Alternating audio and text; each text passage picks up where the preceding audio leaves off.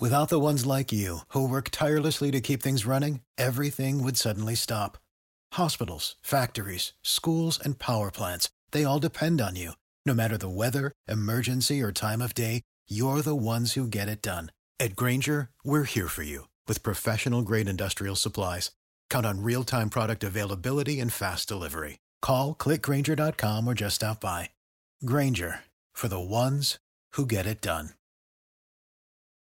When you need mealtime inspiration, it's worth shopping Kroger, where you'll find over 30,000 mouthwatering choices that excite your inner foodie. And no matter what tasty choice you make, you'll enjoy our everyday low prices, plus extra ways to save, like digital coupons worth over $600 each week. You can also save up to $1 off per gallon at the pump with fuel points. More savings and more inspiring flavors make shopping Kroger worth it every time. Kroger, fresh for everyone. Fuel restrictions apply.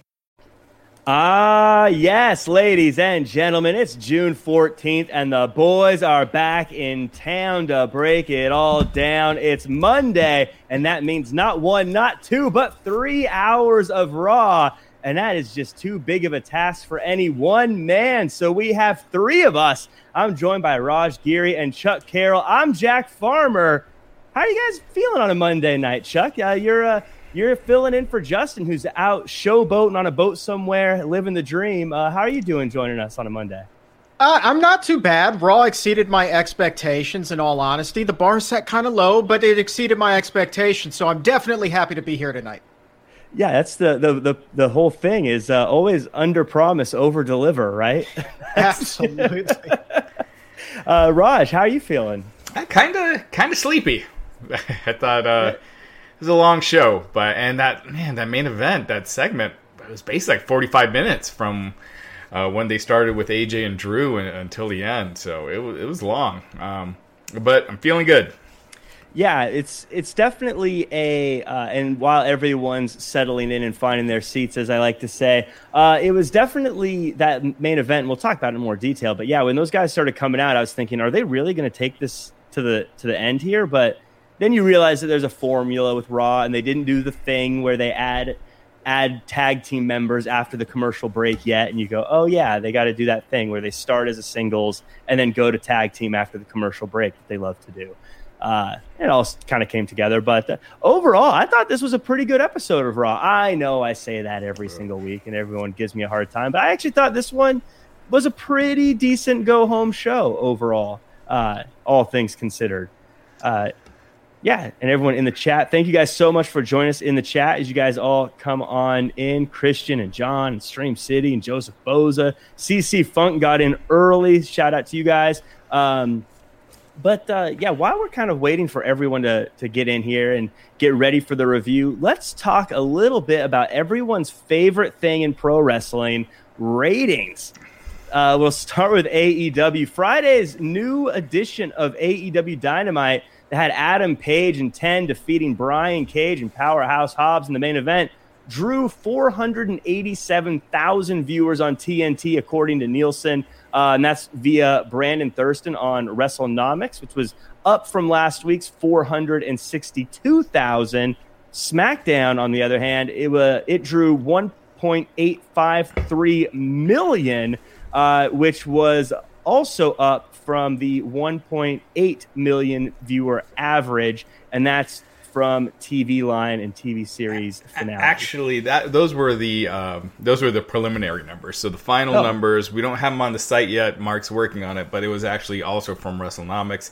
Uh, 1.944 million uh, Oh, was the final number. them. So it was actually it's the best number they've done on SmackDown since uh, May the seventh, but it's still kind of in the range of, of what it does. So um, you know, up against the NBA playoffs and everything, it, it- they've got to be pretty happy with that. So, uh, up from last week, um, in in the 18 to 49, it was 0.4848, down slightly from the 0.50 last week.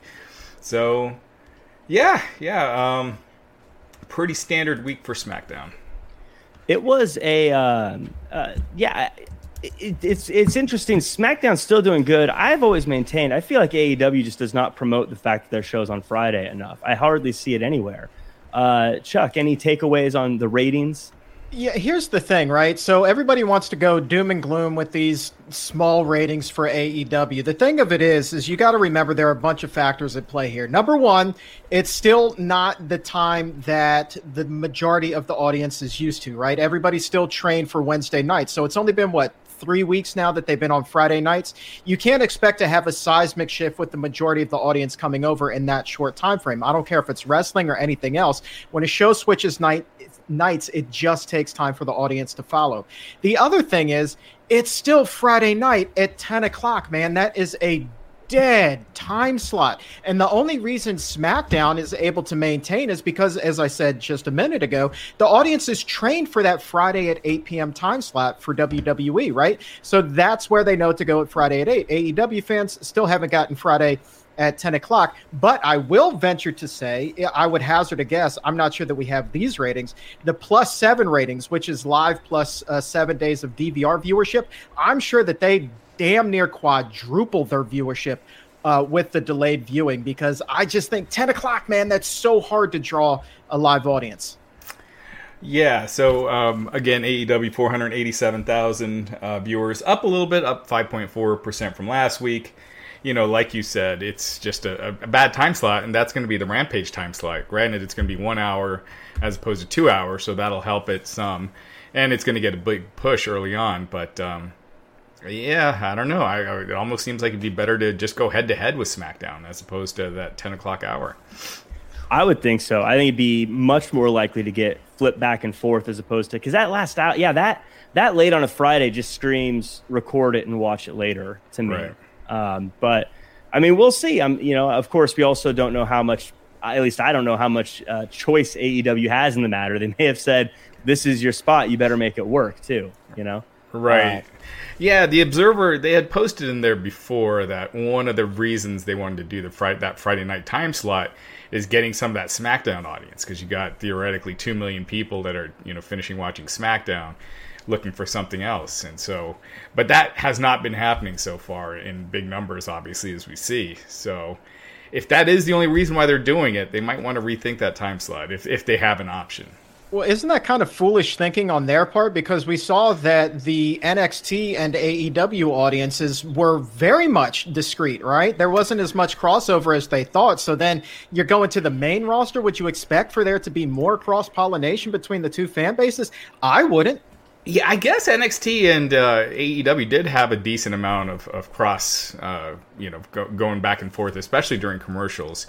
Um, I, I like you know a, a, significant amount at times. So, but the NXT and AEW audiences are more similar, I guess, whereas SmackDown and AEW uh, maybe not so much. So, um, yeah, it's uh, you know we'll see, we'll see what kind of we'll see what happens, but it's supposed to be debuting in August. Yeah, it's a it's a tough spot. But um, uh, speaking of NXT, it's being reported that uh, by Mark Middleton on Wrestling Inc. By the way, the best place for pro wrestling news. Samoa Joe is reportedly back with WWE after being released in mid-April due to budget cuts. It was reported last week NXT officials wanted to bring Joe back, and Triple H quote snatched him back as soon as possible. Dave Meltzer reported that Samoa Joe was given a regal-like role. Uh, I think it's. I don't know anyone who's ever said they're not into Samoa Joe. So regardless of what they're doing with him, I think it's smart that they they got him back. Uh, Raj, how do you uh, any any extra news or notes you want to add to the idea of Samoa Joe coming back? Yeah, so according to PW Insider, it's a done deal, and he's going to be working exclusively in NXT. So you know that's uh, yeah, it sounds like it's on off, you know, uh, not an in ring role. So clearly he hasn't been cleared yet, uh, or hasn't been cleared. Um, so yeah, I mean, you saw the angle with William Regal. It definitely seems like Samoa Joe is going to be involved in that. So, you know, with that round of releases, I think Samoa Joe was the biggest surprise, and and now he's back. So we'll see. I think he can do anything. Anything he's done has been great, whether it be in the ring, on the microphone commentary. Uh, Chuck, are you a big Samoa Joe fan? Huge Samoa Joe fan, have been for years, ever since he was working the Indies. I just think that this guy is tremendously talented, obviously has a mind for the business. And if he does take an on camera role, kind of taking over for Regal in the GM position, that's cool. I'm more curious to see what he can do behind the scenes as a producer, helping the guys to put the and, and girls to put these matches together and use his wisdom, what he's learned over the years there. I think that he would do a hell of a job in that role. And yeah, I also agree with Raj that medically it just doesn't seem like he has been able to get that clearance yet. Otherwise, I think that there is a very good chance that we would have seen him go somewhere else that's just pure speculation, uh, obviously, but I do think that if he could continue to wrestle, that he would.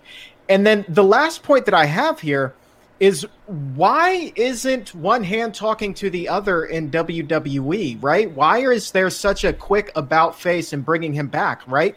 If Triple H knew that he wanted to use him in NXT, why wasn't he given a heads up that Samoa Joe was going to be on the cut list, right? You, a little communication goes a long way here, people. Yeah, it does seem like with these cut lists, like they come up with it the morning of sometimes. Um, because, you know, like Lana and Naomi, they were just wrestling together, you know, a couple nights, the night before they were a tag team on Raw. And then boom, Braun Strowman looked to be figured in their plans. And, and boom, he got cut. So it is it is very strange how those are handled. But you know, at the same time, by doing it this way, they get to rene- renegotiate the deals and probably get them back at a you know a lower rate because they were signing people to insane deals. You know, when AEW first started. So, um, yeah, yeah. Um, and uh, you know, it's I, I, think when you think of it less as a, um, I know we see it as wrestling. When you think of it as just a generic corporate entity, that happens all the time, where one side isn't talking to the other, and things happen and personnel doesn't get used a certain way. But uh, of course, when we see all the wrestlers and we know who they are, it, we can see that when that happens a little bit more. I think, but yeah, especially when you have when it's creative plans, you would think you would have more synergy between. You know, uh, uh maybe, maybe the writers and, and you know definitely between Triple H and Vince as far as which NXT and, and which main roster talent are getting cut. But yeah, well, one way or the other, Joe is definitely a strong name to have on your show. And speaking of strong, Strong VPN. What is Strong VPN? Strong VPN is a virtual private network, hence VPN in the name. VPNs help you safely browse the internet, whether you're watching a Twitch stream, gaming, or spending way too much time on social media. With Strong VPN, your connection is encrypted. That's important because it means that no one else can spy on what you're doing you can use Strong VPN on your computers, tablets, phones. You can even install it on your router to protect every device in your household. And the best news is Strong VPN uses the latest generation VPN technology called WireGuard, which means it doesn't slow down your connection like other VPNs. Now, for listeners of the show, Strong VPN is offering an incredible 65% off. That's just 350 for the first month or 27.99 for the year. And here's everything you get with Strong VPN. You get apps uh, for iOS, Android, Mac OS, Windows, and more. Access to 950 VPN servers, none of which log your information. More than 59,000 anonymous IP addresses protecting your personal privacy. So go to strongvpn.com slash INC and claim your 65% savings. They have plans starting at just 350 or 27.99 a year. Get started with this limited time offer and save 65% off monthly and annual subscriptions. Visit strongvpn.com slash INC. Once again, that's strongvpn.com slash INC to save 65%. And security, it's more important than ever right now. You see all this stuff going on. Just last week, a bunch of big sites went down because Fastly went down. And mm-hmm. uh, you're, you're hearing about like meat packing uh, plants, you know, being hacked into and, and all this stuff worldwide. So it's mm-hmm. uh, yeah, it's a uh, security is more important than ever. So definitely try it out. If it Not to mention, if you have a firewall at your office, this is going to help you get right around that too. I'm just saying, maybe I know from experience, maybe I don't, but you might want to try that out. Yes.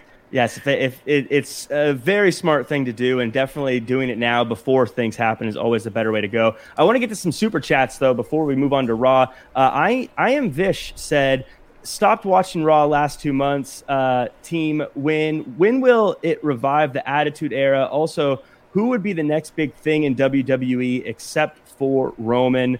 Um, I personally wouldn't hold my breath on uh, the Attitude Era at this point, but um, I'll, I'll, throw it to you guys. Who do you think the next uh, big thing will be, not counting Roman? Oh my God, Uh, I mean, Drew McIntyre, maybe. I mean, it's just that's almost impossible to say because who else has been groomed for that position other than Roman, right? Karrion Kross, I guess, if you know, for when mm-hmm. he comes up to the main roster, uh, they're definitely protecting him. They're basically making him the Roman Reigns of NXT. But they, you know, they need some baby faces too, you know, to to to battle the Roman Reigns and the Karrion Krosses. I mean, that's great that you have Roman Reigns being so dominant, Karrion Kross being so dominant, but at some point you need that hot baby face that can help revive business more. Um, but I, I, would love to say Karrion Kross, but I have zero confidence in the way that they would use him when he's brought up to the main roster. You see this abysmal track record where they take these phenomenal talents down in NXT and they do nothing with them on the main roster. So fingers crossed for a bright future for him, but maybe you want to stay in NXT, man. I mean, Kross does the one thing he does have is that he has the size and the look that Vince likes. And usually, when you see guys with that size. Even I mean, look at Lars Sullivan. Granted, he got injured and, and other stuff got in the way, but they were w- looking to go to the moon with that guy when he first came in. He was destroying everybody. They he destroyed Kurt Angle like his first night in or second night in. So mm-hmm. I mean, Vince likes that. You know, the, the big guys. So I, I think he'll probably get a better shot than most of the most of the other guys in NXT. My uh, my prediction, I think Montez Ford is going to break away and be a massive star. I think eventually he's going to become a singles guy, and I think he's just got the personality. I think he's got the energy, and you know, I think Bianca Belair as well. I think she's someone that uh, she's the champion now, but I think she can reach.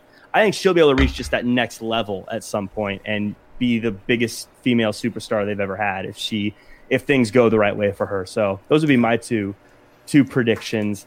Uh, Krana Shaw asks the question Alexa Magic and Xia Mei Ying, Raj and Jack. Uh, you, we had talked about this a little bit on Twitter with that NXT. Uh, I'm not a big fan of Alexa Bliss, Bliss, but I am loving Tian Sha and what they're doing in NXT. Uh, Raj, what are your thoughts about that? Everyone knows my thoughts on Alexa Bliss. I didn't think it was as bad tonight. It seemed like they toned down a lot of the like her her outfits weren't changing. The uh, uh, you know where she was hypnotizing um, Reginald was absolutely ridiculous though, yeah. and they kept doing all the camera cuts while she's hypnotizing yeah. him. So it's it's just like making you sick. Um, yeah, I, am not a fan of magic. I don't like it in NXT either. I'm not a fan of that uh, thousand year old lady. So You're not supposed to talk about a woman's age, Raj. Come on. No. I know. Shame on you. Right, shame, I know. Shame. Thousand years old. No, uh, I, I always say the different the difference is I think because on NXT it's about them having matches and fighting, whereas Alexa Bliss it's all this other cuckoo stuff that they're doing. But um, we'll talk about Alexa Bliss in a second. Uh, cheering for Brooklyn, not the Nets, Justin Lopez. Uh, everything out of Joe's mouth sounds like real beef. So, him as an authority figure will work. Uh, I agree. Every time he says something, I think he's going to kill somebody. I can't imagine Johnny Gargano arguing with him about having to defend titles and things in the future. Uh, and and Jax in the chat says a lot of these towns didn't get a chance to renegotiate. Uh, just drop just drop like a fly, and towns asked to come back. Why would you slap in the face? Um, probably part of the negotiation process is kind of that whole we cut you now you need us to renegotiate as opposed to want us to. But uh, any thoughts on any of that? Any of those comments, fellas? Yeah, you know, I've always wondered why more talent isn't approached before the cuts and offered to, or at least offered a pay cut and then you know the opportunity to stay on whether or not they do that's 100% up to them. You see that in other professional sports. Granted wwe is a little bit different but you do see that in, in football especially uh, oftentimes mm-hmm. also in, in, baseball and hockey. You know the sports uh, you, you, just see that a lot. And i think that it would behoove wwe to do that in in these cases especially now that it looks like there will not necessarily be you know this the, the same amount of opportunities to sign elsewhere as there were a couple of years ago. AEW's roster is still getting full. Now, we're still seeing a lot of guys being signed, but it's not going to be at the same rate as it was a couple of years ago. And it's just not sustainable to keep signing person after person after person who's been released. So, given the opportunity to stay and take a pay cut, I think that for a lot of people, that's probably the best option. But what we got to remember, too, is most of these people aren't offered deals to come back. The vast majority haven't Right. received. Uh, you know, it's only, uh, geez, uh, Drake Maverick last year was out of that you know round of releases was offered you know something. Heath Slater when he got released, they gave him a really bad uh, offer to come back. But for the most part, you know, it's sounding like maybe Aleister Black and, and now with Joe, but the vast majority that that hasn't been the case where um, you know they're looking to bring him back. It's an interesting move the WWE is is doing with these cuts, and I, it sounds like, um, at least from an outsider looking in, I don't know anything about how they run their accounting, but it feels a little bit like I think they believe that their brand can carry things more so than the individuals, and um, why pay someone a lot of money when you can pay someone else a little less? I don't. Again, I don't know. That's just sort of what I'm seeing. What it looks like. Let me let me chime in on that, right? So this is this is something that we're seeing a lot in media, right? So when I when I first started in radio, there was a lot of personalities built up, right? It wasn't just the station; it was the the jocks on the station that made it so special. But then everything got pared down, and they wanted all of these cheap interchangeable parts, and they relied on the name of the station, and they relied on the music format or the talk format, whatever that may be, to retain the audience. But what they saw was a gradual and sustained erosion of the audience, fewer and fewer and fewer listeners. And doesn't that sound familiar to fewer and fewer and fewer viewers on Monday nights? Yeah, I think I think you make a point. I always say uh, the past year people weren't going to uh, Tampa Bay Buccaneers games; they were going to Tom Brady games. You know, uh, I think they go to they go to LeBron James games. They don't go. Well, Lakers are a little different, but you know, I think you go to see the stars. But that's that's my opinion. Yeah, I think no. You look at UFC or anything. You know, it's the stars draw. Yeah, Logan Paul, you know, and Jake Paul. They they they've made names of themselves and they draw. You know, for, for fights that no one cares about those fights, but they are interested in watching. You know, like it's not like it's a dream fight for Mayweather to fight Logan Paul, but people are paying to see it. it, it is fascinating. Everyone will kind of poo poo on those fights, and then they draw these huge numbers. So someone's buying them. I don't know. Yeah. Uh, but uh, yeah, interesting. Interesting. I mean, there. you, just look any time in wrestling when it's been strongest. It's always been when they have a strong, usually a strong baby face. But uh, when you have a strong act on top, those stars, it's not just the mundane product every week. It's you know Goldberg or the NWO or Stone Cold or The Rock and uh, Hulk Hogan, and we just don't. You know, they're just trying to make it more about the brand than stars right now. I mean, even even SmackDown seems to be the one holding on to the ratings, and they have Roman Reigns, the star, Right. who's the guy there. So, um, yeah. Speaking of of big stars that we all want to see, Alexa Bliss started Raw this week, uh, and I WWE basically started the show by saying. If you didn't watch all of last week's episode, we're just going to show it to you again. And they replayed most of what happened. Uh, Alexa Bliss says Lily is going to be on time out before going to see fans. We get uh, we're told we're going to get Shayna Baszler versus Alexa Bliss at Hell in a Cell, but for now, Nia Jax is going to slap some sense into Bliss. We get that match tonight between these two, and I actually thought from a booking standpoint that made sense. Shayna Baszler's tag team partner is saying, "Hey, you messed with my friend. We used to be friends. Let's have a fight to settle this." Um, I want to know first, uh, uh, Chuck, how did you feel? Uh, Bliss had a match. It made sense going into it, at least I think, and uh, she got a win going into Hell in a Cell. I think that from a setting everything up standpoint, that's good, right? Absolutely. I think that this is the best that we've seen of Alexa Bliss in a very, very long time. And perhaps it was because Lily was in timeout and wasn't there, so we didn't see the magic and all of those theatrics that came with it, right? So we just saw Alexa Bliss. And yeah, the angle itself could still use a lot of tweaking, but again, a lot better than it has been. So uh, A plus for what they did tonight, in my humble opinion. Do you think they kind of wrote off Lily there? You think Yes. she'll be back? It felt like they were writing her off, and it was just a quick, easy way to do it. It felt I- like she literally said, "I got a, we got a lot of bad uh, letters, and so we are going to put her away, especially since fans are coming back." I, I mean, I was just waiting for the Lily doll to show up in WWE shop personally, so I'm kind of surprised that they're not continuing with it from a business and money standpoint. But from a just storyline standpoint, thank God and good riddance. Yeah, yeah, absolutely. So hopefully, you know, maybe because they are going back to fans, they're, they're not going to be able to do all the the Gaga that they've been doing. So there's maybe they're paring it down a little bit. There is a part of me that's frustrated though. We we watched so many of these videos and so much of this stuff, and it built up for months. And every episode, we'd see more of it, just for them to say, "Oh, she's on timeout. Fans are back. Never mind." Isn't that the whole fiend angle? And you know, with him getting burnt to a crisp, it just comes back to losing five minutes to an RKO. I mean, they, the payoffs have not been great uh, with the Fiend and Alexa Bliss. It's like they come up with different special effect ideas every week without thinking about a good, compelling story, where to go, you know, ch- you know, chart out the ending and then kind of work backwards from there. And they haven't been doing that. It's just trying to show off what they can do with their special effects.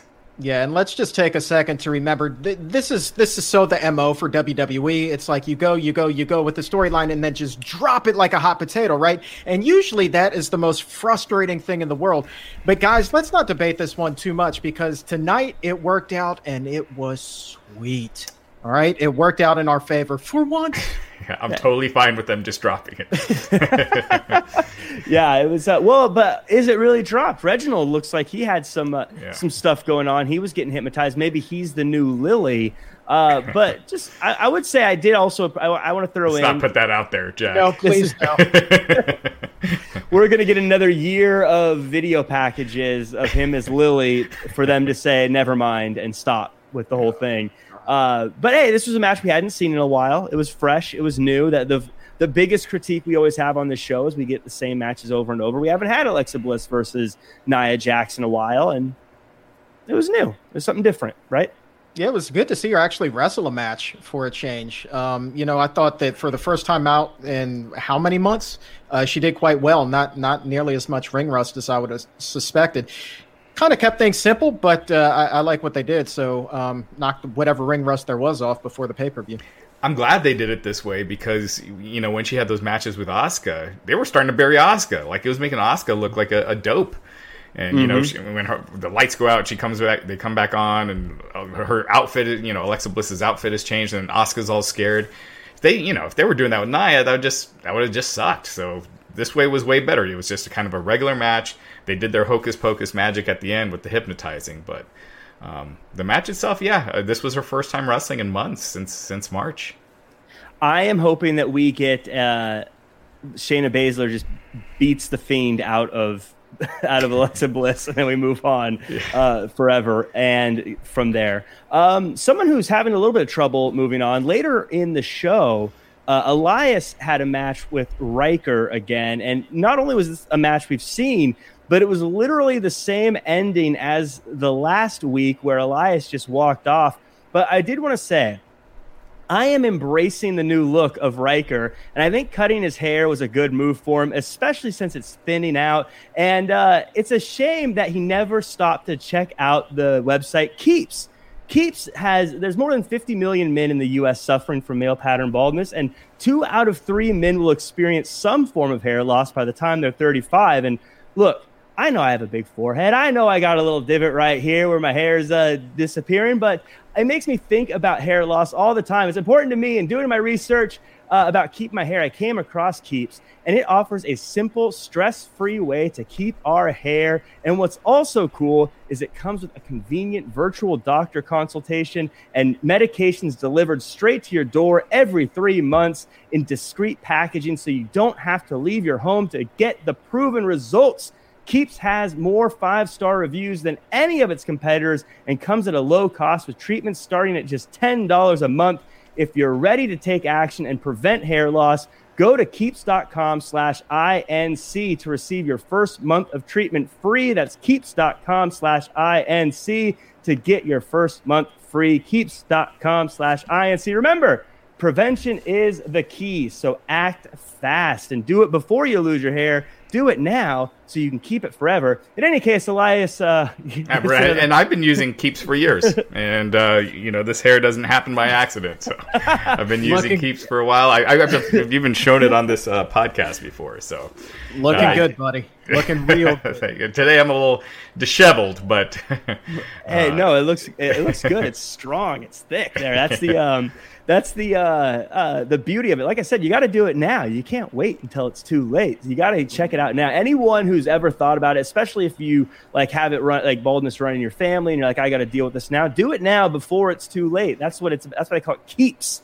They don't call it. You know, you got to right. keep it. That's the thing. So, uh, in any case, Elias gets another count out, and I'm thinking uh, maybe at Hell in a Cell they have a zombie enforced lumberjack match. Any uh, any thoughts on these two? Uh, no zombies, I, please. Uh, I, even if they're rock and roll zombies, no. I'm just going to throw that out there. Absolutely not. Um, this, this, seems to me, honest to God, even though you, are kind of reintroducing Ryker, uh, it just seems to me like a throwaway kind of a feud that's not really going to go anywhere. And I'm not sure where they're going to go with Ryker, to be honest. Like, I'm still kind of concerned for his sake that he's not going to go anywhere. Uh, you know, in, in, another month or so, he's just going to be completely forgotten, like we've seen so often in the past with so many other people. Uh, but Raj, I mean, do you think that this particular feud has legs? No, not at all. I, I think they're going to keep doing it. yeah, what do you mean uh, by legs? Because it's going to go. yeah, yeah, I mean, it's just the regular, you know, WWE pattern where it's the same match week after week. This time they did the exact same finish as well as the same match. Uh, Ryker, man, he does, he looks like a really intense Matt Cardona, doesn't he? Kind of. Yeah, I could see that. like, yeah. really pissed off Matt Cardona, but. uh I just don't see it with him. I know you got to try, and uh, you know, again, until we have fans back next month, we're never really going to know. But my guess is that the crowd would have been really, really, really quiet during this match. Crickets, man, crickets. Yeah. It it was. It was definitely like I said. I think these two are a good hour one rivalry. I think it's fine, but I, you got to progress it in some way. Someone's got to have. You can't do the exact same thing as the week before. Even if you're going to have Ryker just you know, beat up someone who is usually on main event. Even if you're going to have him just right, you, you got to have him do something different to at least show us.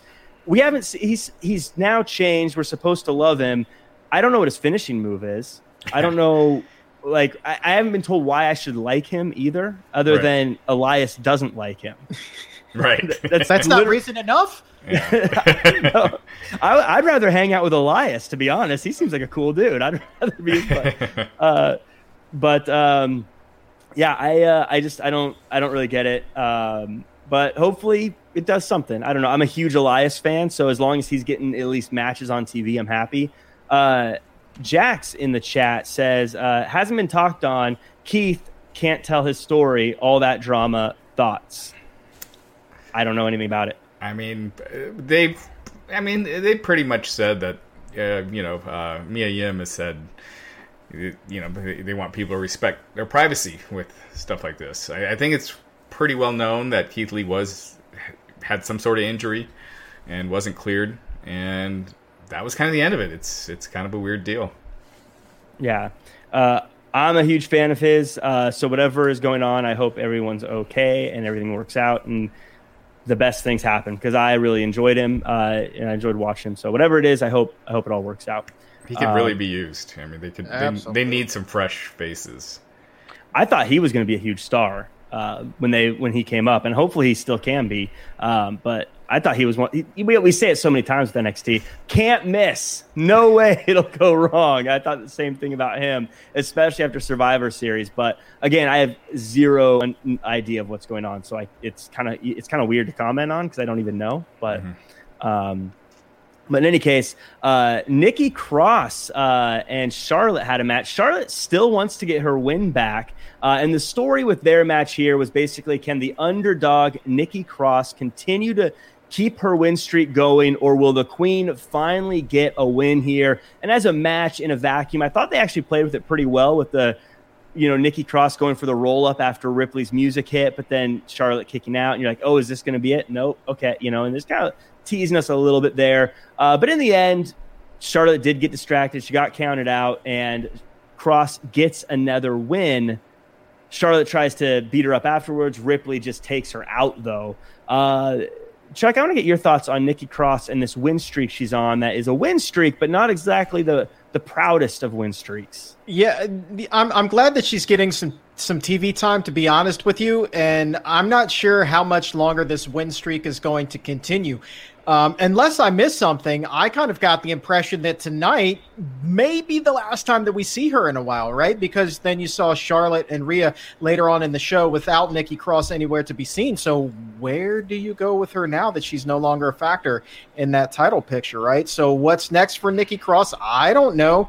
I could very well see that being the end for her for the foreseeable future, unfortunately. Well, they they did say that she's supposed to get the next title shot, right? Uh, yeah. With whoever wins. So, to your point, Chuck, they're not booking her strong in these. They're and they're making her almost like a heel by celebrating winning by a fluke. And uh, yeah, I mean. It doesn't seem like they have big plans for Nikki, and I got to say this too. Uh, I think Nikki's, you know, has been doing her what she's been given. She's been doing well with it, but does this has this done anything to make you more excited about Charlotte versus Rhea Ripley, which is your title match, you know, at Hell in a Cell this week, uh, this Sunday? And I just feel like it's just diluted it, and uh, it's done nothing uh, to to build that match. No, the pull apart toward the latter part of the show was much more intriguing to me than the the Nikki Cross segment earlier. Um, but I, I, will say, look, man, Nikki Cross is another one of those talents who just i mean they do. They have all the talent in the world. And if given the right opportunity man she could just do big things. She could be really great but she's been stifled unfortunately with this character. But uh, to your point Raj she's doing the best she can with what it is she's being given. Yeah yeah, she. I think she's someone that jumps jumps off the screen at you because she's got so much energy and she's so fired up about everything she does. How do you not get excited for whatever she's doing? Uh, if I was playing fantasy booker, I think I I have a feeling Charlotte wins, and then the next story is can she get a win over Nikki Cross, who's got a bunch of wins over her already, and then of course she probably does at the next pay per view or whatever the next thing is. Uh, that's that's what I'm seeing, but I, I, I, I, I, agree with you. I think Charlotte's winning, um, which is too. You know, I think it does hurt Rhea if she does, but it just feels that way. Like that's the way they're going. Um, so and and then yeah, and then the feud with Nikki after that. Yeah. So and let's let's talk about Ripley. She had a match with Asuka later in the night. And I thought they had another great match. But I, first off, I want to say on commentary and whether it's uh, whether it's commentary, announcers, GMs, we need to co- stop saying run it back. I feel like we say that about six times every single week, and all it does is highlight that we're seeing the same matches over and over again whenever they say run it back uh, until they have, you know, uh, backlash run it back or whatever their pay per view name is. But um, the, so Ripley finally gets a just a clean win over Asuka. And then they have the pull apart that was meant that uh, Chuck you mentioned earlier, I thought that this was this was a great moment. The fact that Ripley gets a big win over a big competitor, Charlotte comes out, they do the big pull apart. It just felt like Ripley came off looking so strong in this episode, and Charlotte did not at all, which makes me think that's why she's probably going to win on the, at, at, Hell in a Cell. But uh, I thought this on its own was a really great way to build towards that match. Uh, Raj, did you like how this went down? The Asuka pull apart, Ripley, all that good stuff. Yeah, I mean, uh, they've done Rhea Ripley versus Asuka now a lot, you know, uh, over the past couple of months. But you know, Asuka's always great in the ring. You know, she's she's always outstanding. But I'd like to, you know, I wish they would freshen it up more. You know, bring in have Rhea beat in, you know, a developmental a developmental talent or someone like that. Um, but I did like the pull apart at the end. I thought that was good. Yeah, I thought that it was great, man. There was a lot of intensity there, and you know, you say Charlotte didn't come across looking good. She didn't earlier in the show, but I think that by coming out later, and and with this segment, she definitely had the opportunity to redeem herself. She got her nose busted there, you know. So there was a little bit of color on her face. Her her uh, clothes got torn right. So they were they were scrapping, man. It was it was really good to see. I this was actually I think my favorite segment of the entire show. Yeah, this to me felt like classic right before the big show kind of raw. This felt great to me. The the pull apart, I love I love pull aparts though, so I was all in on that. And I agree Charlotte did look better now, but after she got wiped out by Ripley earlier in the night, I was kind of hoping that she'd get a little bit of revenge here, but it just kind of broke even there. Um, so who knows? But I, I agree with you. I really enjoyed this segment. I thought it was a good spot in the night. And, you know, I, I don't know if this will be the last time these two go at it or if it'll be the first of many more, but I think I'm ready for everyone to sort of just go their separate ways at this point with these guys. Yeah. Um, uh, Brian Outen in the chat says, "Hey guys, did Ripley really kick Charlotte in the nose? She really bled. Uh, yeah, I, I think so. She looked like she was really bleeding there. Yeah, Uh, it looks like they just a miscommunication or something, and you know, an errant shot caught her. But kind of a cool visual for Charlotte, you know. Yeah, yeah. Yeah, I think so much of Becky Lynch was that uh, broken nose moment, and I mean, you never want to do it on purpose, but it does look so cool when they have the blood in their face, and you know they're standing with their arms wide, like "Come get some." It, it- just Yeah. great visual. Uh, Bid Moon says Eva Marie, next women's champ, great post show. Cheers. Uh, oh, we'll talk about that. I have Yeah. some. I have a lot of stuff to say about that, but first, I want to talk a little bit about uh, the Jeff Hardy, John Morrison, Cedric segment. This was a whole bunch of stuff that happened. Uh, Morrison gets a match, he gets a win, which I was actually cool with. I thought that this was a great way to keep Morrison on TV getting wins, and I think Jeff Hardy is the perfect guy to have getting wins over. That I guess you know he used to be you know be a champion, uh, but he's also not in the middle of anything, so he freshens it up. It's good to see him again. People love him. Uh, but then Cedric comes out, and they're going to have a if Jeff loses, he retires, and Jeff just beats Cedric again, and now Cedric is 0 and 2 against the uh, Enigma. Any uh, any thoughts? Of, Raj, we'll start with you on Cedric Morrison, Jeff Hardy, this whole this whole thing. I mean, just booking wise, it didn't seem to make a lot of sense. I mean, I'm I'm fine with Morrison getting wins if he's you know if, if they're doing something with him, if they got some plans for him. Uh, but Jeff and Cedric are the one of the feud, and they both lost here. So uh, that's just not in a story. uh, That's not how you're building a feud between two people. Is just having them both lose. So I don't know. It didn't make sense to me. Um, Hardy beating Cedric just again part of WWE's problem is they just do matches over and over as opposed to um, expanding the story or you know putting in twists and turns and and uh, you know just like in any book you want to evolve the story and not just match match match match match. And that, that's what they're doing. It's hard to get you know deeply invested involved in this this angle. You know, I'll tell you what grinds my gears about that particular segment was the way that they just willy nilly threw out the retirement match for Jeff Right. Hardy, right? It was like, where, where in the hell did that come from, right? Right. Like, it's, it's. Are you, are you kidding me right now? And are we like really supposed to take this seriously at all? A, a retirement match for Jeff Hardy, future Hall of Famer, against Cedric Alexander on Monday Night Raw? Give me a freaking break here, right? So you know, this is this is just WWE doing what WWE does. Mind baffling segment to me. Didn't enjoy any any little bit of it, and I got nothing else for you on this one. Just frustrating. Yeah, what if you just and, and again here we go with storytelling. What if you just this week you didn't have them wrestle, you just had Cedric come out say he plans to retire Jeff Hardy, uh, and he challenges Jeff Hardy, you know, and he puts something else on the line, and they build that match for like you know two weeks down the road, and then in the build up they show Jeff Hardy's career and you know build it as something big, you know that the career that he's had, and make it mean something. So when you get to the match, you're you're wondering like. Huh, I mean, they've been doing all those video packages. Are they going to beat him? You know, make it seem like a big deal as opposed to just a nothing on, you know, during the show. I, I had already forgotten about that uh, when you brought it up. It, it was, uh, and I, I don't like to play fantasy booker too much because then I just feel depressed because it, it doesn't go the way I think it should go. But I feel like you could have easily just had John Morrison versus Jeff Hardy in a vacuum on its own. That would have been great. And then just a little backstage thing where maybe Jeff Hardy is speaking to a younger person from NXT, and then they ha- the younger person from NXT has the match with Cedric. Then next week, Cedric says, "Hey, you tried to give that guy advice and he lost. I'm better than him, and I'm better than all the advice you have, or whatever." And then you move on to their match. But you don't need to. They don't need to be in the ring together every single week. Right. Like they can have these things where they're connected, but not necessarily in Right. the in the ring right one right after the other. I don't.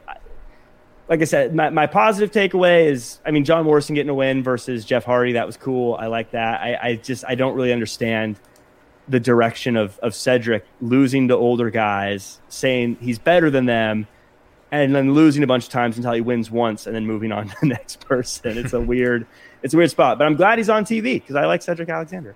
Um, but uh, now Jeff Hardy did talk to someone backstage. He talked to Matt Riddle, and I thought this was match of the night for me, uh, the RK Bro versus New Day. And the story of the match, what I thought was really great was that I felt like the match, the story was that can RK Bro trust each other, which is what Jeff Hardy said they need to be able to do. And there was a lot of moments where like Matt Riddle was pinning someone and Randy Orton had to run out to stop the other person from breaking up the pin and all these other moments. It was also just a really good match. Uh, RK Bro gets the win, New Day gets the loss. And I think this, we just, ta- I complained about the last one we just talked about. But this one I felt went perfect because now I can see New Day's trajectory. I can see RK Bro's trajectory. It's all working out great. Uh, but Raj, how are you feeling about how this one broke down? Yeah, the match was awesome.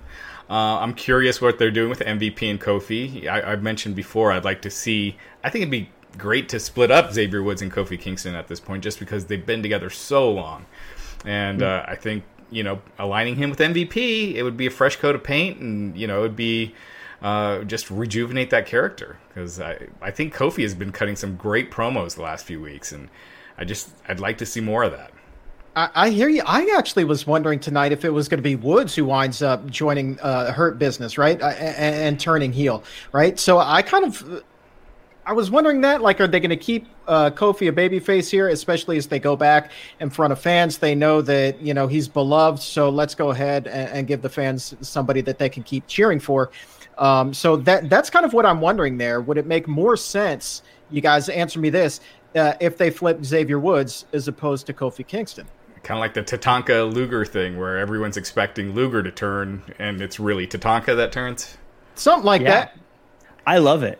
I love that, especially the way they talk to him because Woods has such a he could have such a you got all the attention, you got all the credit. I was always the guy that just had a trombone, and now I'm getting the attention or something. You know, it's an easy. It's a, I think that would work out great. I'd love to see that because Kofi's so lovable. I don't know if I could ever hate Kofi. He'd have to do a lot for me to hate Kofi. Isn't Xavier too, though? Yeah. And they're both like really. They just look like the the nicest guys. So, That's true too. uh, but I can see Xavier pulling it off for sure. Yeah, yeah, but th- th- so here's kind of why I was thinking that, right? It was you know Kofi has cut these long, drawn out uh, promos about why he's not going to align himself with Bobby Lashley and MVP, right? But Woods, he was a little bit more concise with his words. His his interjections were very short, and so to me that was just like, well, he's way less adamant about this than Kofi is. So, hmm, maybe it is the old trombone player that's making the switch. Do you think they just forget about it in two weeks and the storyline's dropped? Ah, That's probably 50 50, man. That's a, it's. WWE. yeah. Remember Yeah. where everyone's coming up with all these ideas for Aalyah and Buddy Murphy and where that story could go, and it's just like one week it's like ah we didn't it's it's not here anymore. Yeah, it is. Again, that's the worst. But even if they did like, just a quick like blow off thing with this kind of stuff, I think I'd be okay with it. Just, and I'm actually even okay with them drop like when wrestling drops certain things that aren't working. I'm okay with it. Like personally, I wasn't a fan of the Nightmare Collective in AEW back in the day. I was glad they just dropped it. Yeah. But when it happens so often, eventually, like, come on, you got to pay off something. Like I got to get something out of watching all this. You can't drop everything every time. Right. Uh, but yeah, I think MVP and Kofi have such good chemistry together. I loved that. I, I love their backstage talks. I love the way that MVP is kind of like a devil's advocate, sort of trying to get him to do bad things. But Kofi's just so impassioned in these promos. I I can't find a believable way for him to join MVP. So that's why I think I like Chuck's option because now if he changed his mind, I'd be like, oh come on, you said all this stuff and now you're changing your mind. That doesn't make sense. how, how long has Kofi been with WWE now? It's been like Oh, uh, I'll pull that up. Hold, hold tight. Keep I believe- talking. Talk I about want to say it's like 12, 13 years or something like that. Um, and he has been a babyface almost that entire time. And same as I mean Xavier's been you know with the company for a long time too, and almost been a babyface the whole time. There was just that like three or four months where the New Day were heels when they were first getting super over. But Yeah. outside of that, they've just been baby faces. So you know sometimes you know, sometimes there's a spark when these guys turn heel, like Sami Zayn. You know, when he turned heel, he just got uber more entertaining, and and uh, and it helped his career a lot. So I, it, I I'm down for one of them to to turn. Uh, John McCarthy in the in the in the chat saying 15 years, Yeah, 14 he- years. Yeah, he signed a developmental deal in 2006 and has been with them ever since. yeah. So, uh, Jeez, do, do you for him. think do you think Kofi versus Lashley at SummerSlam, and that's when they turned Woods, is the big surprise? You, I mean, I, I think I would like those two to have a match. I think there's just too much hype right now on Brock. Anyone who's not Brock is going to be a disappointment But it- at SummerSlam. so according to the Observer, like Brock is not in the works. Yeah. I mean, that may be true, but it doesn't mean it's not going to be a disappointment if it's not yeah, I mean, I'm like, who else do you do? I mean, I think it's clear that to me that Lashley's winning this Sunday. So who else is there? I mean, Edge, I guess. Uh, I mean, there's they just haven't really built anyone up that well uh, for a SummerSlam match in a stadium against Lashley. So I mean, yeah, Kofi's proven in the past, at least, that he can get people fired up about him at that top level. So it's possible he can get back up there and be someone that could challenge someone like uh, Lashley. And I think they could make it believable. But again, it's how do they get there? I trust MVP to make anything work. Everything he's touched has been gold. So if he's involved, I think he can make whatever he needs to work. Do you think though that Brock is even a draw as much anymore? Because it's it's been the same story with him over and over and over again. I don't think that his name carries the same cash as it, as it once did. Right? I think that that story's kind of played itself out. I love Brock Lesnar, so I'm happy to see him come back. I think he, he generates interest, but uh, you know, anytime you hear that name or uh, you, and that music hits, you know, it's people aren't quiet. I, I do think that they've it's gotten very redundant with him and Heyman. With Heyman always doing his promos, Brock just standing there not saying anything, Brock never saying anything. I think has gotten old, especially because you saw some of his promos in UFC. The guy he can cut a great promo if he wants to. They're not necessarily wrestling promos, but that's his own unique charm. Uh, so I, I still think he's an asset for sure. I don't think he's a. Uh, and with the right match, I think it, it, it could be big. But like Brock versus Seth, when they did that, it didn't feel like a big match. Um, it, it just has to be the right opponent. And Brock and Roman right now with with the Paul Heyman dynamic, I think it could be if they really sit down and think of a great story and, and stick to it. I think it could be something cool. I'd love to see MVP and Paul Heyman go at it on the microphone uh, too. I think that would be very fun to watch play out. Um, we have a, a new master of the microphone, though, guys. It's the Evolution. Are you ready for it? She had her debut match and she looked dominant. Well, it was actually Piper Niven who had the match against Naomi. Uh, I love seeing Piper Niven on TV. If you're not an NXT UK person, you don't know uh, who she is, but she's great. She's she does a lot of ama- she had a lot of amazing matches over there. Uh, I was a little bummed out. They acted like they didn't know who she was when she had spent so much time on a WWE show. Uh, but I love this idea of Eva Marie saying her saying that she is the the winner, even though she didn't have the match. Uh, I think this is great. I think people are going to hate it, and so I think it's going to be amazing. Uh, Chuck, how'd you feel about uh, Eva? I, I absolutely loved it. I thought that uh, the the act is going to be fantastic. I hope that this one does have legs and can carry for some time because I was thoroughly entertained when she announced herself as the winner at the end, and her voice even cracked because she was selling the the victory, her victory, so damn hard. Like I I, I laughed out loud. Like this is this is something new. This is something fresh. And if you think back to before when she actually was actively wrestling prior to her release, she was kind of in the same category as Lana, right? So she she kind of struck me as being the type of talent who had a, a, ceiling uh, in the ring, right? She wasn't going to get any better than she ever was, but in this type of role, that can give her lasting power here. And really, to pair her with Piper Niven, I think is just this is kind of a, a really interesting couple, and I, I really want to see where they go with this. Yeah, I thought I, I thought the you know, not knowing who Piper Niven was weird too. It, it just feels like, you know, growing up when you know Mr. Perfect would be losing all the house show matches, getting pinned on house shows all the time, but they'd still on TV saying, you know, say he had a perfect record. And it's almost like that. Like NXT UK does not exist in the Raw universe. You know, like yeah, uh, those talents are all uh, outside of you know the the story, I guess. But um, you know, we'll have to see. Is this the kind of heat? You know, I, I they wanted they wanted her to ha- get heat, and man, people were losing their minds over this online. So in that case, it worked. Now, is it uh, the kind of heat that's gonna draw money, or is it the kind of heat where people change the channel? I thought it was entertaining this first week. Um, I thought Eva was great in that role.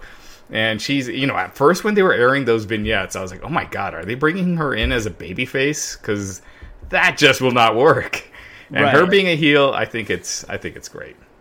I saw someone say online somewhere that they think that she's going to have Piper win the title, but then Eva's going to take it. And I think that would be a phenomenal moment. And then, I mean, I, you can see how it would play out. And I feel like it'd be so satisfying. Then eventually Piper turning on Eva and then going at it. I don't know. I think it works out in so many ways.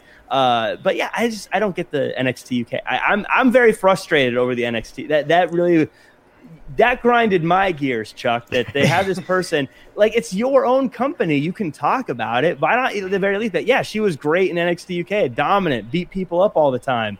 It doesn't hurt anything. Why are you pretending that didn't happen? It's such a weird yeah. look, man. I get that the viewers aren't as high, but like it's they're all they're they call it the WWE universe, but they are all very much separate universes. There's the main roster, and then there's everybody else. We've seen that from regular domestic NXT call ups. We've seen them be completely different people, right? So that's just kind of the way that it is. And I, I also wonder, like, if there's some sort of internal research that shows that NXT UK people aren't necessarily watching Raw and SmackDown, so you can go ahead and bring in a Piper Niven like that and call her a mystery woman and that will kind of work out theoretically.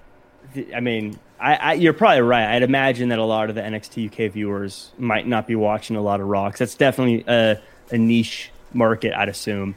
Um, but yeah, I just, well, I don't know. Even if you don't talk about her time in NXT, you just say, "Oh yeah, oh yeah, we've seen her before. I don't know, right. but I'm sure there's a reason somewhere. But yeah, I understand if you're doing that with someone from TNA or ROH, mm-hmm. you know, like acting they're a complete like they're a complete new person. But yeah, when you're with your own talent on your, from your own TV, it's just kind of weird. I wonder because I had seen online people had said she might have a different name. I wonder if they just didn't know what the name was, so so they couldn't say the name. They were like, just say you don't know who she is. but you could just say, oh, she wrestles in NXT UK as Piper Niven. And then Eva Marie's like, she's no longer Piper Niven. Give her a name whenever they come up with one. You know, yeah. there, there's easy ways to work around that. Yeah. That's not a social influencer name. This is a social influencer yeah, exactly. name or something. Yeah. Uh, so that was very weird. But I like where this is going. I like what happened. I'm all on board. I'm so excited about that. Uh, something else I thought that actually played out pretty well, even though it was pretty repetitive as far as the matchup goes. Uh, Brooke and Mandy backstage with uh, Tamina and uh, uh, Natalya. She they have the two that are the classic getting their photos taken, and the other two that are the classic hard workers, and they get into a scuffle backstage. And now it looks like that's going to be the women's tag team title match again, this is a matchup that isn't exactly super fresh or one that we didn't see coming, but I like that they just had an argument backstage and got into a fight about it. I thought it was very simple and it worked effectively for me, anyways. Raj, uh, I, if we only have four teams to uh, to shuffle through, is this a good way to build up a uh, a match? Yeah, no, I agree with you. You know, instead of just you, normally they would just do another match between them. So at least doing a little story, you know, doing something different. I'm I'm all for that. I loved how uh, they said you're only here, but basically you're only here because of how you look, and then the other two said you're only here because of your last names, uh, which was a, I thought that was a fun back and forth.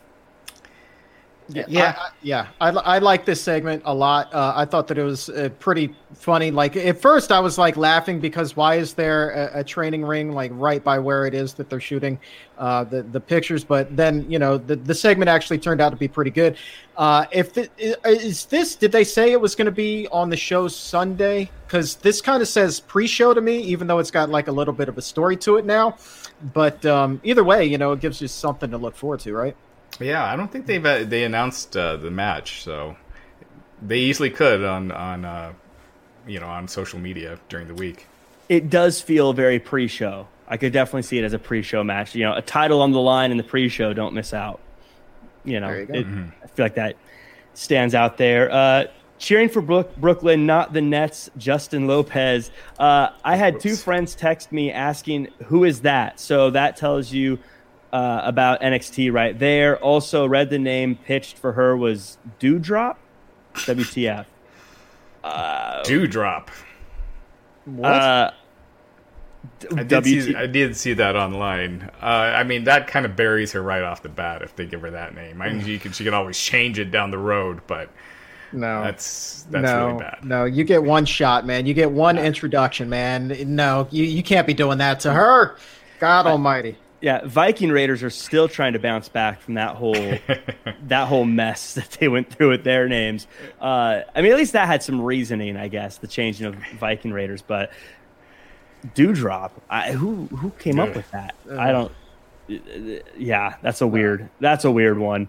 Um, even if you just kept it at Piper, even like or Niven. Uh, well, wait a Or- minute. Do you think that they they don't want to go with like a, a Rowdy Roddy Piper inference with her, and and so that that's kind of why they may be changing her name. They don't want that confusion. They don't want people connecting those dots, even though there really aren't any dots to connect. I mean, that might. I don't know. I, I, I wouldn't think so. I mean, Piper is a very iconic name, you know, associated with you know with someone. It'd be like Savage or you know something like that. But um, uh, yeah, I don't know. I, I couldn't tell you. I mean, they, they change names all the time for no reason at all. So, uh, yeah. Yeah. Well, we'll see more on on her next week. Hopefully, she gets to keep coming back next week. Again, if you watch NXT UK, you know she's great, and you know she's. I mean, she seemed great in the match tonight. She got a win over former women's champion, so hopefully there's some big things for her.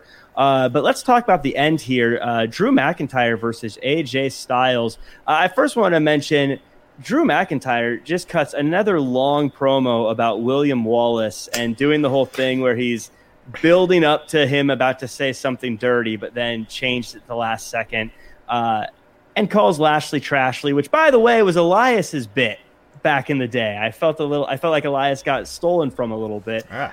Uh, but they have a match, uh, AJ and uh, Drew. It's cool. It does the thing where after the commercial break, at one point they come back and now it's a six man tag. Uh, Omos looked great. Uh, Lashley gets pinned after a claymore, and we're we set the stage. We're going to Hell in a Cell. Uh, Chuck, the madness of the final moments of the show. I mean, cool, man. Like, I, I don't know, man. I'm just, I kind of go numb when you get these tag matches that just get thrown together, right? I just, you knew it was coming as soon as uh, the Viking Raiders came out to ringside. I'm like, son of a bitch, they're going with the tag match, and and and sure enough, that's what they did, right? So, in all honesty, I, I'm just gonna like flat out tell you, like I was only half watching at that point because I was half expecting Teddy Long to come out, play it, play it, play. We got ourselves a tag match, right? Yeah. And and so we got that minus Teddy Long here, man. But I, I'm just so freaking over everybody being thrown together like that. I'm just, you know, ah. And it's one thing when you change a match to a better match, but they're changing it to a worse match. Like Drew versus AJ feels bigger. It's and then to then change that to a watered down version of that match. I think they just wanted Drew beating Lashley, so when Lashley beats him next week, it's at least Drew ha- you know has a has a win over him or something like that. But yeah, I, I, I thought uh, Drew's promo. He he's a good promo. I mean, he's really good on the mic, but the stuff they're writing for him, this is like a history teacher, and uh, it's just it's just brutal. he really sounds like he watched Braveheart for the first time a couple weeks ago, and it's just been like all about it. He, say- he he- sounds like he's reading the back of the, the DVD cover. right. it's like William Wallace looked a lot like Mel Gibson. uh, it- it- yeah, I, I don't. The you're right. He's a good promo. He talks great on the microphone. This just this stuff just doesn't make sense to me. That Uh, seems mean- very Vince because you remember Roman Reigns, uh, you know, had talked about that where he had to do the the promo of little Roman and the beanstalk and, and stuff like that. So it's Yeah, yeah. It, That absolutely, and you're right. AJ versus though AJ versus Drew, that could be a pay per view match. I think that could be a main event. That's amazing.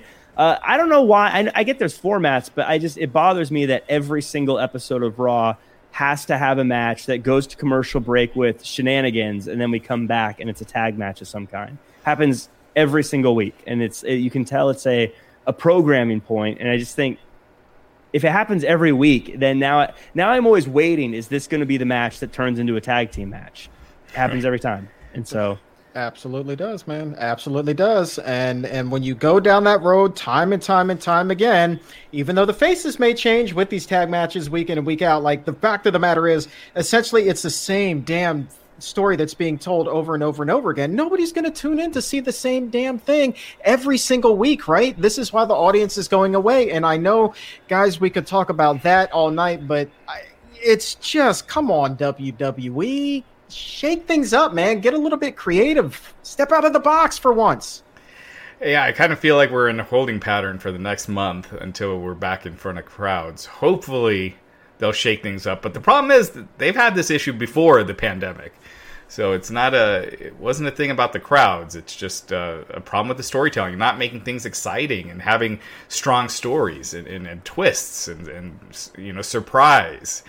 And uh, I'd, I'd love to see that, that come back somehow.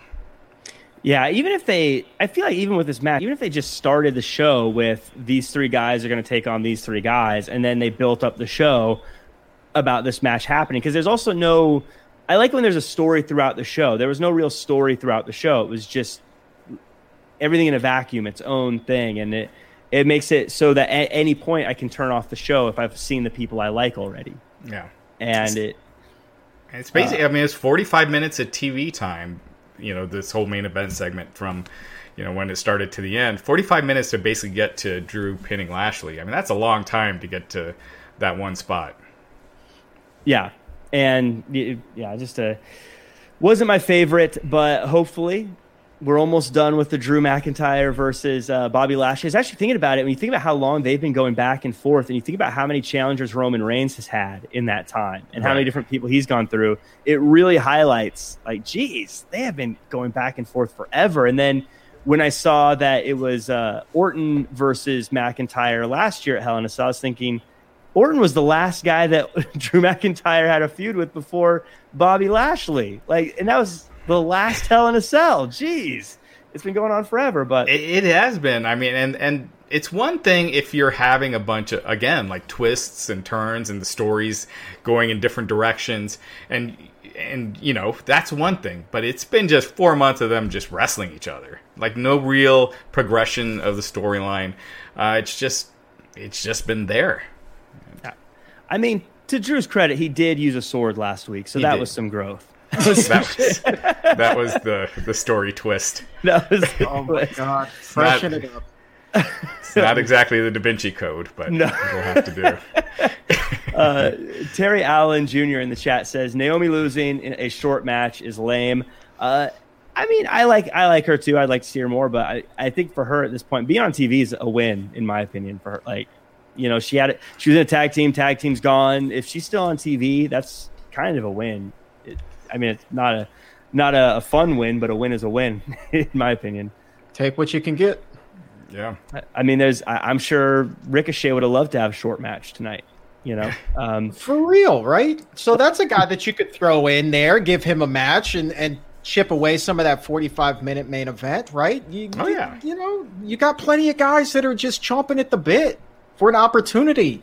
Good quality talents. Yeah, Give there was chance. there were like three really long matches on this show, and I think just sometimes not every match has to be 30 minutes or, or you know 40 minutes. Save that for pay per view. Keep you know try to tell a bunch of stories, get more people on. You know, it, it just keeps the show moving faster and and it makes it more fresh.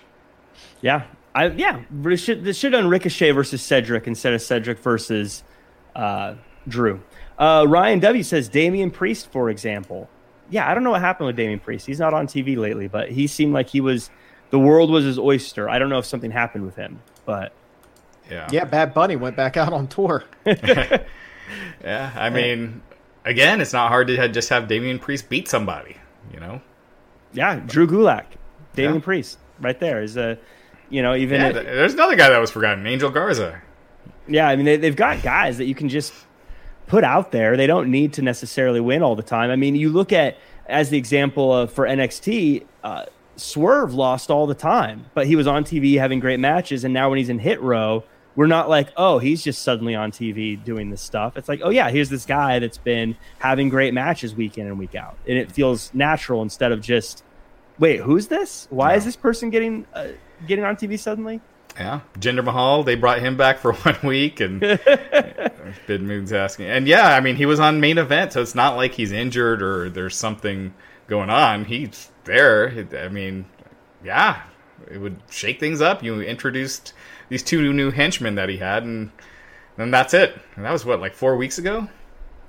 I wonder if the thing with him was because everyone's been saying that they, he was going to have a rivalry with Drew McIntyre. I wonder if what happened was they said we want one more go round with Bobby Lashley, and so they said, okay, now we got to put Jinder on the back burner and then bring him back after this. Yeah, I, I mean, that was kind of my prediction was that Jinder cost Drew the match this Sunday, and then they hmm. go, and then they go, Drew versus Jinder, and then Lashley versus you know maybe I don't know Kofi or Xavier or something. That just seems so random at this point, though. I mean, it Yeah. would be cool, but man, that just seems so random. They planted the seeds for that once, um, well, like a while ago, and then it was just completely dropped, and there's no seeds right now at all. Um, No. So unless you watch like Raw Talk, or I, th- I think Jinder brought it up on Raw Talk that week he was back, but outside of that, yeah. And that's where if you have him just beating nobodies, I, mean, I shouldn't say nobodies, but if you have him beating random people that maybe aren't in the middle of something, then when it does happen, like, oh wow, he's undefeated over the past five weeks. Like, what's this gonna? And it means something. Where again, now if he does it, you're like, oh, there's that guy from main event. Yeah. Yeah. So, uh, um, yeah, I mean that that does it for the show. Any final thoughts from you guys uh, on this this episode of Raw, the Go Home Raw? Yeah, I'll start. I will say, despite the negative talk here, um, I, I, I still think that tonight's show was better than Raw has been in recent weeks. And as far as a go home show for a pay per view, there were actually a few things that made me want to say, well, yeah, I'm looking forward to watching on Sunday night. The main event tonight, not so much, but there were other things that I'm kind of curious to, to see. So uh, overall, I mean, I would give tonight's show like a B minus, which, again, for a go home show, much better than we've seen from Raw of late. Yeah, I'd give it a D plus. Um, like you know, as far as again, was there anything on the show where you're like, wow, that was awesome, or that was ex- super exciting? It had some good action, and and I'll, I'll give it a C. I'll give it a C minus because the the New Right Day on. RK Bro match was really good. Yeah, But- there you go. Yeah. I, you know, I think I'm. Uh, I would go with you, Chuck. I think I go in that kind of B minus world where, because I think the wrestling was great, and I think there were some good moments in there. There were just a few. Uh, there were a few kind of what's going on moments, but I think there was a lot of good stuff too. Uh, when exactly does the wh- what date does are they back in front of crowds again? July 16th, SmackDown. July sixteenth. And AEW is July 7th. okay. So, Oh, that's. Are, isn't AEW? Oh no, they're on tour July seventh for AEW because they're already in front of fans now. right, right. Yeah, yeah. That, that, that they're at a Daily's place. Yeah. Um, okay. Well, yeah, that'll be fun. Can't wait for that. and, uh, but I we'll have some fun with the the ending moments of the Thunderdome. I can't wait until they destroy the Thunderdome in some way uh, on their final episode. I don't think they're going to. it's way too expensive. That's true too. Uh, and you never know when they might need it again. Right. So maybe maybe just put it'll be on Wrestling Treasures in twenty. years. Oh, you stole it from me. I was like, Wrestling Treasure season five, man. Uh, well, that does it for us. We have the uh, Wrestling Inc. NXT after show tomorrow, as well as the SmackDown uh, after show on Friday. Roger, are we doing a, an AEW after show? No, not not not right now. Not until they're back uh, on Wednesdays. And then, uh, so we have that, but then we also have all the daily stuff. So always make sure you're checking out everything on Wrestling Inc. Uh, that does it for us. So make sure to tune in tomorrow for the NXT After Show. I am Jack Farmer with Chuck Carroll and Raj Giri, and uh, we will see you guys next time. When you need mealtime inspiration, it's worth shopping Kroger, where you'll find over 30,000 mouthwatering choices that excite your inner foodie. And no matter what tasty choice you make, you'll enjoy our everyday low prices, plus extra ways to save, like digital coupons worth over $600 each week. You can also save up to $1 off per gallon at the pump with fuel points. More savings and more inspiring flavors make shopping Kroger worth it every time. Kroger, fresh for everyone. Fuel restrictions apply.